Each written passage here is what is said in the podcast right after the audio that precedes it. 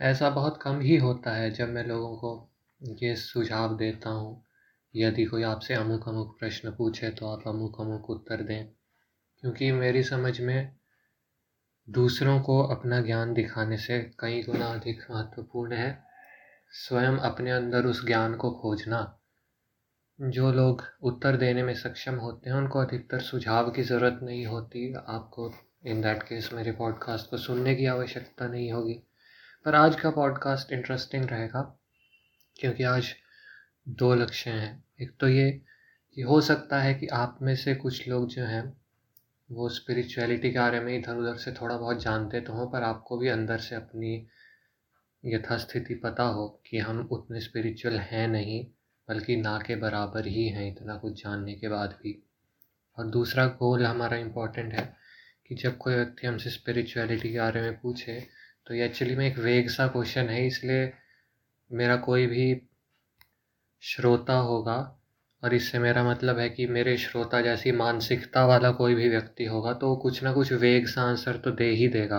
पर मैं आपको ऐसा आंसर बताऊँगा जिससे सामने वाले के स्पिरिचुअलिटी की गर्भ से धर्म के प्रति, परंपराओं के प्रति आस्था निकले, उसकी स्पिरिचुअलिटी के गर्भ से डीजनरेसी ना निकल पड़े। एक तो ये बात, और तो और। इस स्पिरिचुअलिटी के मार्ग से ही वो अद्वैत की ओर अपने आप अनजाने में उन्मुख हो जाए। अद्वैत ग्रहण करना कितना कठिन होता है, परंतु हम उसमें स्पिरिचुअलिटी के नाम पे ही ऐसे बीज डाल देंगे, जिससे कि वो अपने आप अद्वैत की ओर चुंबक और लोहे जैसा संबंध बना के चल पड़े। और ये सब हम कैसे करेंगे? बिना कोई कट्टरवाद, थोपे, बिना कोई स्ट्रिक्टनेस या भय दिखाए, अर्थवाद के बल पे। सामने वाले को उसका लाभ दिखाएँगे। तो इससे बहुत अधिक संभावना बढ़ जाती है कि वो व्यक्ति आपकी बातों को गंभीरता से लेगा। और बाकी तो स्थिति यही है कि अधिकतर लोग जो इस बारे में चर्चा करते हैं, वो प्रमादी होते हैं। पर इसका अर्थ ये नहीं कि ये हमें ऐसा कुछ करना ही नहीं चाहिए, हमें प्रयास अवश्य करना चाहिए। क्यों? क्योंकि कर्मण्यवाधिकारस्ते माँ फलेशु कदाचना।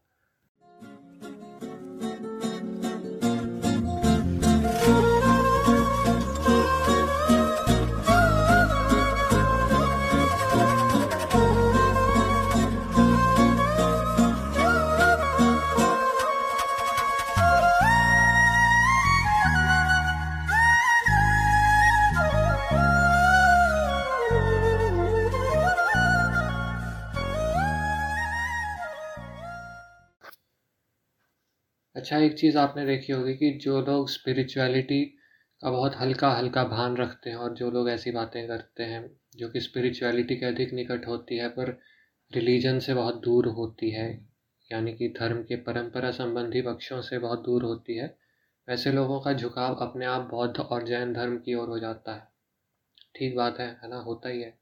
तो इसका कारण क्या है? बौद्ध विचारधारा में ऐसे क्या आकर्षण है? तो वहाँ पर आकर्षण बस ये है कि उन्होंने कुछ ऐसी बातें अपने कोर कॉन्सेप्ट के फॉर्म में दे रखी हैं, जिनको कोई भी ग्रहण कर सकता है कि हाँ संसार में दुख होते हैं स्ट्रगल्स होते हैं, रोग होते हैं, ये सब कष्ट मिलते ही रहते हैं। इन कष्टों से बचने के हेतु धर्म या धम्म होना चाहिए। जब बाबा साहब अंबेडकर तक ने बौद्ध धर्म को स्वीकार लिया और इनफैक्ट विकास दिव्या कीर्ति तक उसका खंडन नहीं कर पाते तो मतलब क्या कहें? मतलब ऐसी चीज़ है जिसको कि ऐसे लोग जो कि एडमिनिस्ट्रेटिव एग्ज़ाम्स दे रहे हैं तरह तरह के modern concept fields of education को अपने दिमाग में भर रहे हैं, उनको भी ये ग्राह्य हो जाता है। तो उसका क्या रहस्य है? वो रहस्य हमने समझा। ठीक उसी शैली में बहुत सारे क्लेश न बता करके आदि शंकराचार्य जी ने संक्षेप में तीन ऐसे फैक्टर्स निकाले हैं सारे शास्त्रों का अध्ययन करके, जो कि हमें कष्ट देते हैं। तथा आदि शंकराचार्य जी ने आगे बढ़ करके ये भी कहा है कि इन क्लेशों को हटाने से न केवल क्लेश मुक्ति होगी, बल्कि अपने आप से स्वप्रकाश, आत्मा का सच्चित आनंदात्मक आभास आपको मिल जाएगा। आभास कहना सही नहीं है, बस अभी कह रहा हूँ क्योंकि आप लोगों को समझने में आसानी होगी। ये बौद्ध और अद्वैत का डिफरेंस कितने लोगों को बताना है स्पिरिचुअलिटी के बारे में अगर कोई पूछना है तो हर किसी को बताना है, नहीं। यदि किसी व्यक्ति का आपको डायरेक्टली कनेक्शन लगे बौद्ध विचारधारा से तो आपको हल्का सा हिंट दे देना कि हाँ ये डिस्टिंक्शन है कि बौद्ध विचारधारा इन क्लेशों का नाश करने तक रुक जाती है और अद्वैत विचारधारा जो इससे आगे की भी बात करती है। बस इतना कह दे कि आपको छोड़ देना है। और कुछ नहीं कहना कि बौद्ध विचारधारा नीची है, अद्वैत सबसे सर्वोपरि ऐसा कुछ भी नहीं कहना। जब तक मेरी स्वयं की अद्वैत में एकदम अगाढ़ निष्ठा नहीं हुई थी तब तक मैं भी नहीं कहता था कि अद्वैत सर्वोपरि है। मैंने भी अभी अभी कुछ महीनों पहले ही मानना शुरू किया है हृदय से। तो सोचें आप चलते फिरते किसी को बोल रहे हैं तो ये तो ऐसी अजीब सी बात हो जाएगी। नहीं बोलना चाहिए। ठीक है तो आपको बात शुरू ही ऐसे करनी है कि शास्त्रों के आधार पर स्पिरिचुअलिटी में कुल मिलाकर के ये तीन समस्याएँ, तीन बाधक आइडेंटिफाई किए गए हैं जो कि हमको आनंद प्राप्त करने से रोक रहे हैं। वो क्या है? अविद्या काम और कर्म, ये तीन अलग अलग लेवल की चीज़ें हैं, पर तीनों से सेम इफ़ेक्ट आ रहा है। इसके आगे रोग वगैरह जो है, वो तो एक्सटर्नल सी चीज़ें हैं, लेकिन ये तीन एकदम फंडामेंटल सी चीज़ें हैं। अविद्या क्या है? जो चीज़ जैसी है, उस स्वरूप में ना देख करके, किसी और स्वरूप में देखना। इसका क्लासिकल एग्ज़ाम्पल तो अद्वैत वाला होता है रस्सी और सांप वाला, लेकिन जब तक ज़रूरी ना हो, तब तक आपको सामने वाले को ये नहीं समझाना है। आपको सामने वाले को क्या कहना है? आपको कहना है कि गीता में तुमने थोड़ा बहुत सुन ही रखा होगा कि हम सब जो है वो आत्मा है। हम लोग मारने से मरते नहीं, आत्मा का पुनर्जन्म हो जाता है, आत्मा एक शरीर से दूसरे में प्रवेश कर जाती है। परंतु हम अपनी आत्मा को मरने वाला मान लेते हैं और हमको भय होता है कि मैं यानी मैं, मेरा आत्म जो है, उसको चोट लगने से दर्द हो जाएगी। इसीलिए जब हमको कोई हमारे शरीर को कुछ करता है तो हम उसको अपने पर ले लेते हैं। और इसके कारण हम उस पेन को एग्जाजरेट कर लेते हैं। इसके कारण हम दुर्बल भी हो जाते हैं। तो ये है अविद्या का प्रभाव। यानी कि हमारा आत्मा जो है, वो तो आत्मा है, उसको कुछ हो नहीं रहा, परंतु अविद्या के कारण हम मान रहे हैं, इसलिए हमारा नुकसान इससे होता है। वो भी एग्री करेगा कि हाँ नुकसान होता है। फिर दूसरी बात हमने क्या पकड़ी? काम। यानी हमारी जो इच्छाएँ हैं, वो क्या करती हैं, हमको भटका देती हैं ये समस्या हो जाती है।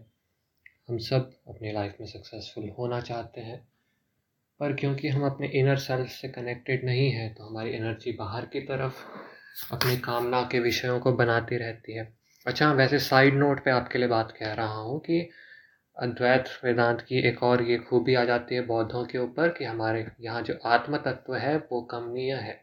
आत्म तत्व को हम भगवान के रूप में देखते हैं और भगवान को अपने काम का विषय बनाना शोभा देता है, पर वहाँ पर ऐसा नहीं है तो वो ऐसा नहीं कर सकते। पर ये वाली बात आपको ये देख के कहनी है कि सामने वाला व्यक्ति जो है, उसने बचपन में थोड़ी भक्ति की है या नहीं की है, वो सब। आपको ये कहना है कि काम जो है, वो हमको हमारे लक्ष्य से भटका देता है। हम आउट ऑफ़ कंट्रोल हो जाते हैं। जैसे कि कोई व्यक्ति शराब के प्रति काम भाव रखता है तो वो उस पर कितना सारा पैसा खर्च देता है और वो भी तब जब उसको पता है कि उसका स्वास्थ्य भी खराब हो रहा है और ये भी दिख रहा है कि समय व्यर्थ हो रहा है। परंतु फिर भी काम के वशीभूत होकर के वो अपना नुकसान कर रहा है। तो इस पर भी सहमति बन जाएगी आसानी से कि हाँ स्पिरिचुअलिटी इससे भी बचाती है तो ये और अच्छी बात है। और फिर तीसरी चीज़ कर्म। इस पर थोड़ा हिलेगा कि कर्म का क्या प्रॉब्लम है। तो वही बात है कि जो व्यक्ति स्पिरिचुअलिटी की बात कर रहा है, वो अपने आप को स्पिरिट के फॉर्म में देखना चाहता है। तो उसको ये समझाना है कि कर्म जो हैं, वो तो समाधि होने पर ही हटते हैं। उसके अलावा तो हम कितना भी सोच लें, वास्तविकता में हटते नहीं जब तक ये शरीर साथ में है। तब तक उपाधिक धरातल पर तो कर्म रहता ही है और ये ही समस्या है। अब मैं आगे अपने पुरी के शंकराचार्य जी को कोट कर रहा हूँ। उन्होंने कहा कि कर्मों से पीछा छुड़ाना अत्यधिक कठिन है, क्योंकि गीता में कृष्ण जी भी कहते हैं कि कर्म तो नित्य साथ रहते ही हैं, जैसे कि आप सांस ले रहे हो, ये अपने आप में कर्म है। इससे तो आप छूट नहीं सकते। और फिर जो सबसे ऊपर की चीज़ है इन तीनों में, वो है अविद्या। अब मैंने हाथ में फ़ोन को पकड़ा हुआ है मुझे टेक्निकली कहना चाहिए कि ये फ़ोन मिथ्या है और मेरा गला भी मिथ्या है, लेकिन अगर मैं कर्म कर रहा हूँ तो कर्म के लिए मुझे साथ में इसकी जोड़ीदार अविद्या को भी अपनाना पड़ता है कि हाँ भाई, चलो फ़ोन होता होगा असली में और मेरे पास गला भी होता होगा। इसलिए मैं कर्म कर पाता हूँ। तो इसीलिए इसको छोड़ना भी बहुत मुश्किल है। तो क्या रहा? बीच की चीज़ यानी कि काम रह गया। अगर तीनों ही में सेंध हम ना लगा पाते होते तो तो कुछ भी नहीं हो पाता। लेकिन सौभाग्य से काम जो है, उसमें हम सेंध लगाते हैं। स्पिरिचुअलिटी का विज्ञान जो है वो यही करता है।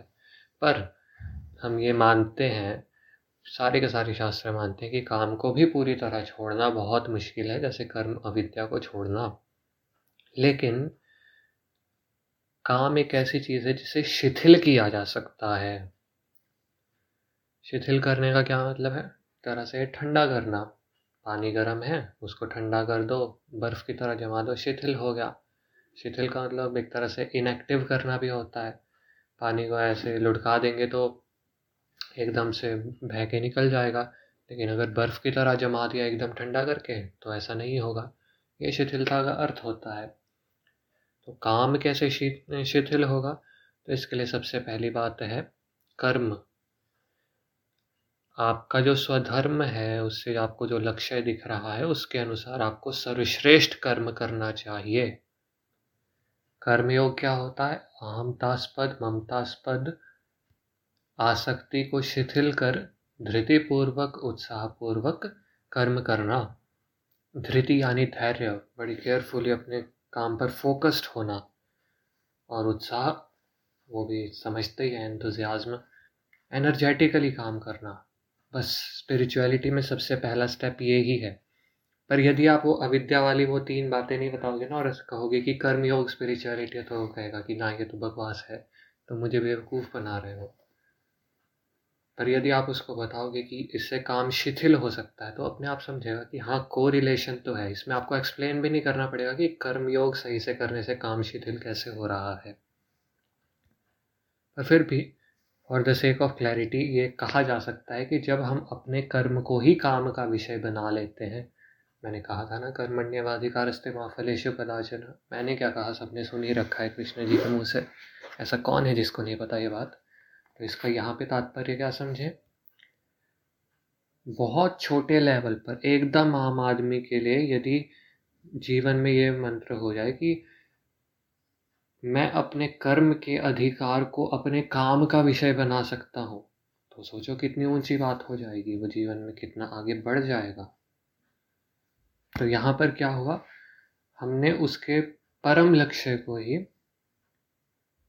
उसके काम का विषय बना दिया। आप कहोगे कि ये परम लक्ष्य कैसे हो सकता है? परम लक्ष्य तो ब्रह्म प्राप्ति वगैरह वगैरह।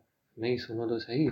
उस व्यक्ति के लिए थोड़ी ना एक्चुअल में ब्रह्म प्राप्ति परम लक्ष्य कहने को हो सकता है कि हाँ मुझे अल्टीमेटली मोक्ष चाहिए, पर नहीं चाहिए। उसका अभी राइट नाउ जो परम लक्ष्य है, वो क्या है? जीवन में सक्सेसफुल होना तो उसके लिए कर्मयोग हमने उसको दे दिया। और उसके साथ साथ भक्ति का प्रयास भी हमने थोड़ा थोड़ा सा शुरू करा दिया। कर्म से भक्ति होती है, भक्ति से ज्ञान होता है और ज्ञान से मोक्ष होता है। बस यही तो बात है कि तो आपने मुझसे सुनी रखी होगी। तो जब कोई व्यक्ति कर्म को अपने काम का विषय बनाने लगता है तो पहले काम इससे ही थोड़ा थोड़ा शिथिल होता है, फिर उसके बाद भक्ति में क्या होता है? भक्ति में भी भाई सिंपल कहें तो भगवान काम के विषय बनने लगते हैं।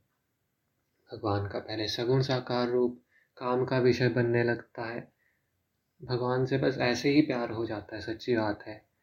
भगवान गुड्डे गुड़िया के रूप में अपने कमरे में रखने चाहिए, उनको गले लगाओ तो भी बहुत अच्छा होता है। ऑब्वियसली ये किसी ऐसे व्यक्ति के लिए काम करेगा जिसमें थोड़ी चाइल्डिशनेस हो।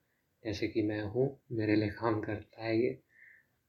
अगर ये ना हो तो बाकी प्रवृत्ति विज्ञान भी है। किसी को छोटे बच्चे बहुत पसंद आते हों तो केवल और केवल भगवान श्री कृष्ण पर मोहित हो सकता है। इससे ही क्या होगा कि अब भगवान उसके काम के विषय बन जाएँगे। और कोई व्यक्ति ये भी तो कह सकता है कि ओहो, इसने तो बस कृष्ण जी के नाम पर एक बच्चे को पसंद कर रखा है। उसको कृष्ण जी का पता नहीं है। वो एक साधारण बच्चे का आरोपण कर रहा है या कर रही है। उसको लग रहा है कि हाँ मैं तो बड़ी भक्ति कर रही हूँ, मुझे भक्ति में मज़ा आ रहा है, लेकिन उसको वास्तविकता में मज़ा किसमें आ रहा है, उसको मज़ा आ रहा है बच्चे की क्यूटनेस के प्रति उसकी जो पहले से आसक्ति थी, उसको भगवान पर आरोपित करके उसको बड़ा मज़ा आ रहा है। कोई कह सकता है कि बुरी बात है, पर नहीं है। भगवान के रास्ते में प्रेम करना, ये बुरा कैसे हो सकता है, भले ही अज्ञानवश किया जाए।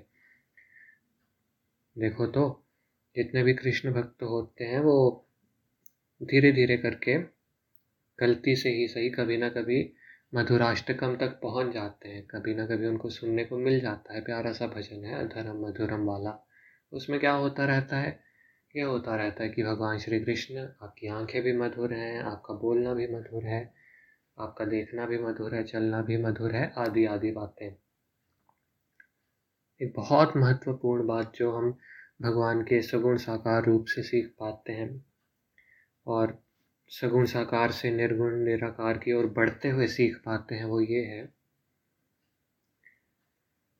कि जिस प्रकार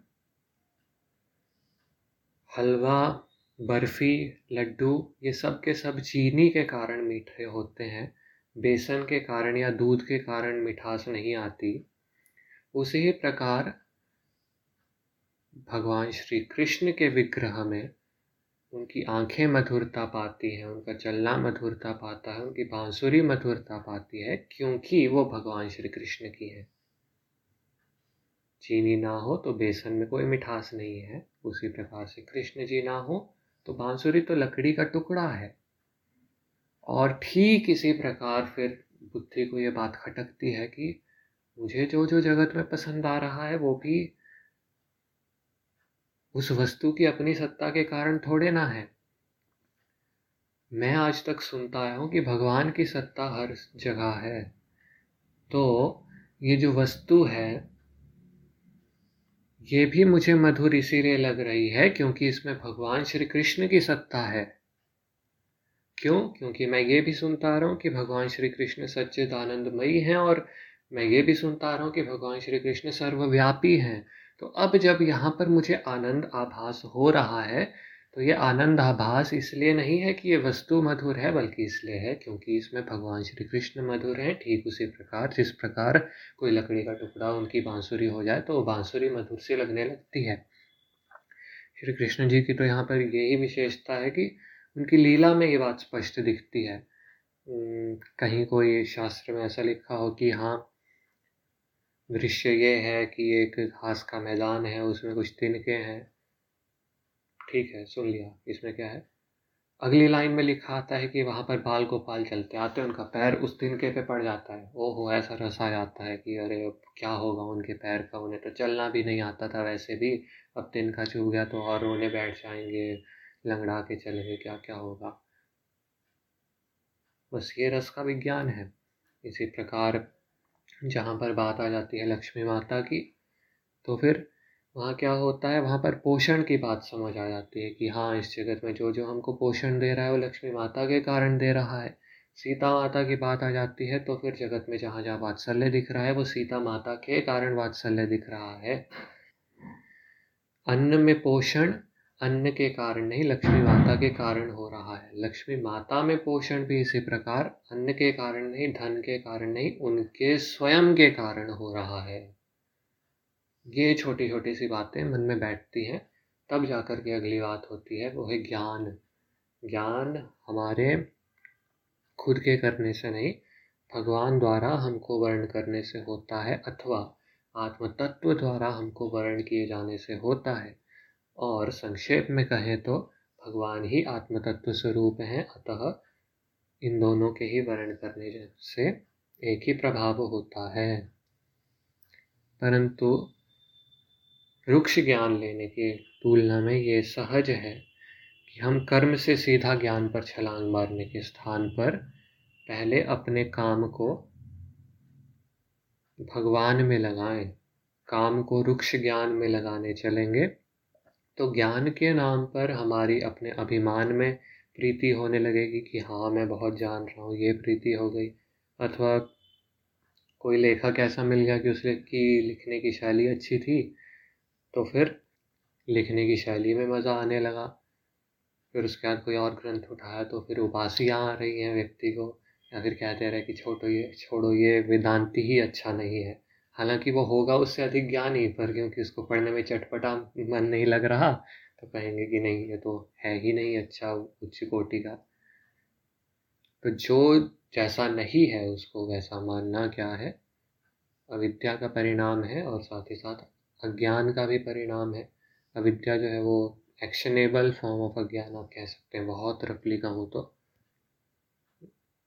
किसी को अपनी ओरिजिनल फॉर्म से अलग मानना अज्ञान हो गया और फिर अलग मान करके उस पर रिएक्ट कर रहे हो आप या फिर एक्ट भी कर रहे हो, वो क्या कैसे हो रहा है? अविद्या के कारण हो रहा है।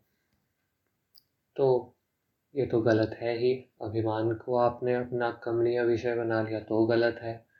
किसी लेखक की चटपटी शैली को आपने कमनीय विषय बना लिया तो भी भाई उससे कोई फ़ायदा तो हो नहीं रहा।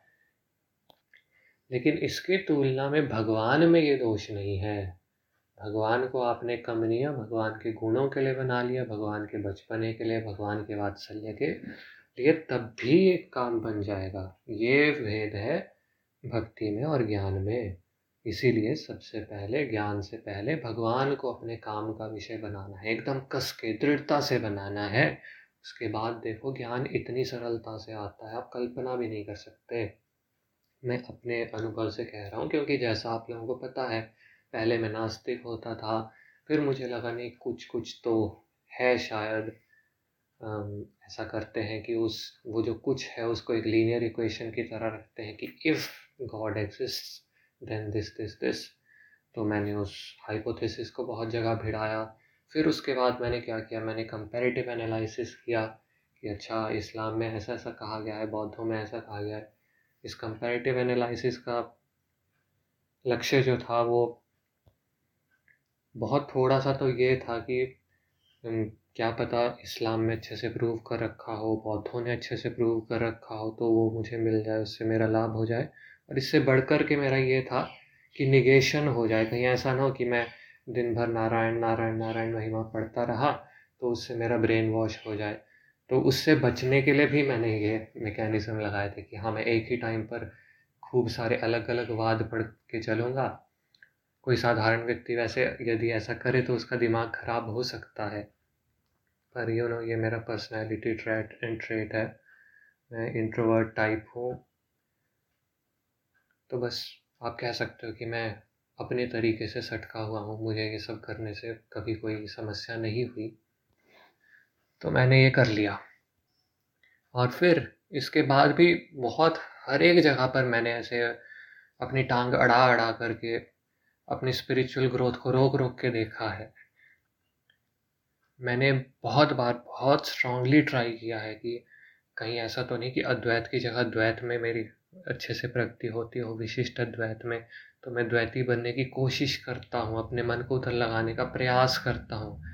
मैंने हर जगह अपना सर फोड़ के देखा है और उसके बाद आपको बता रहा हूँ, अद्वैती आपको बनना होना बनना वो अलग बात है।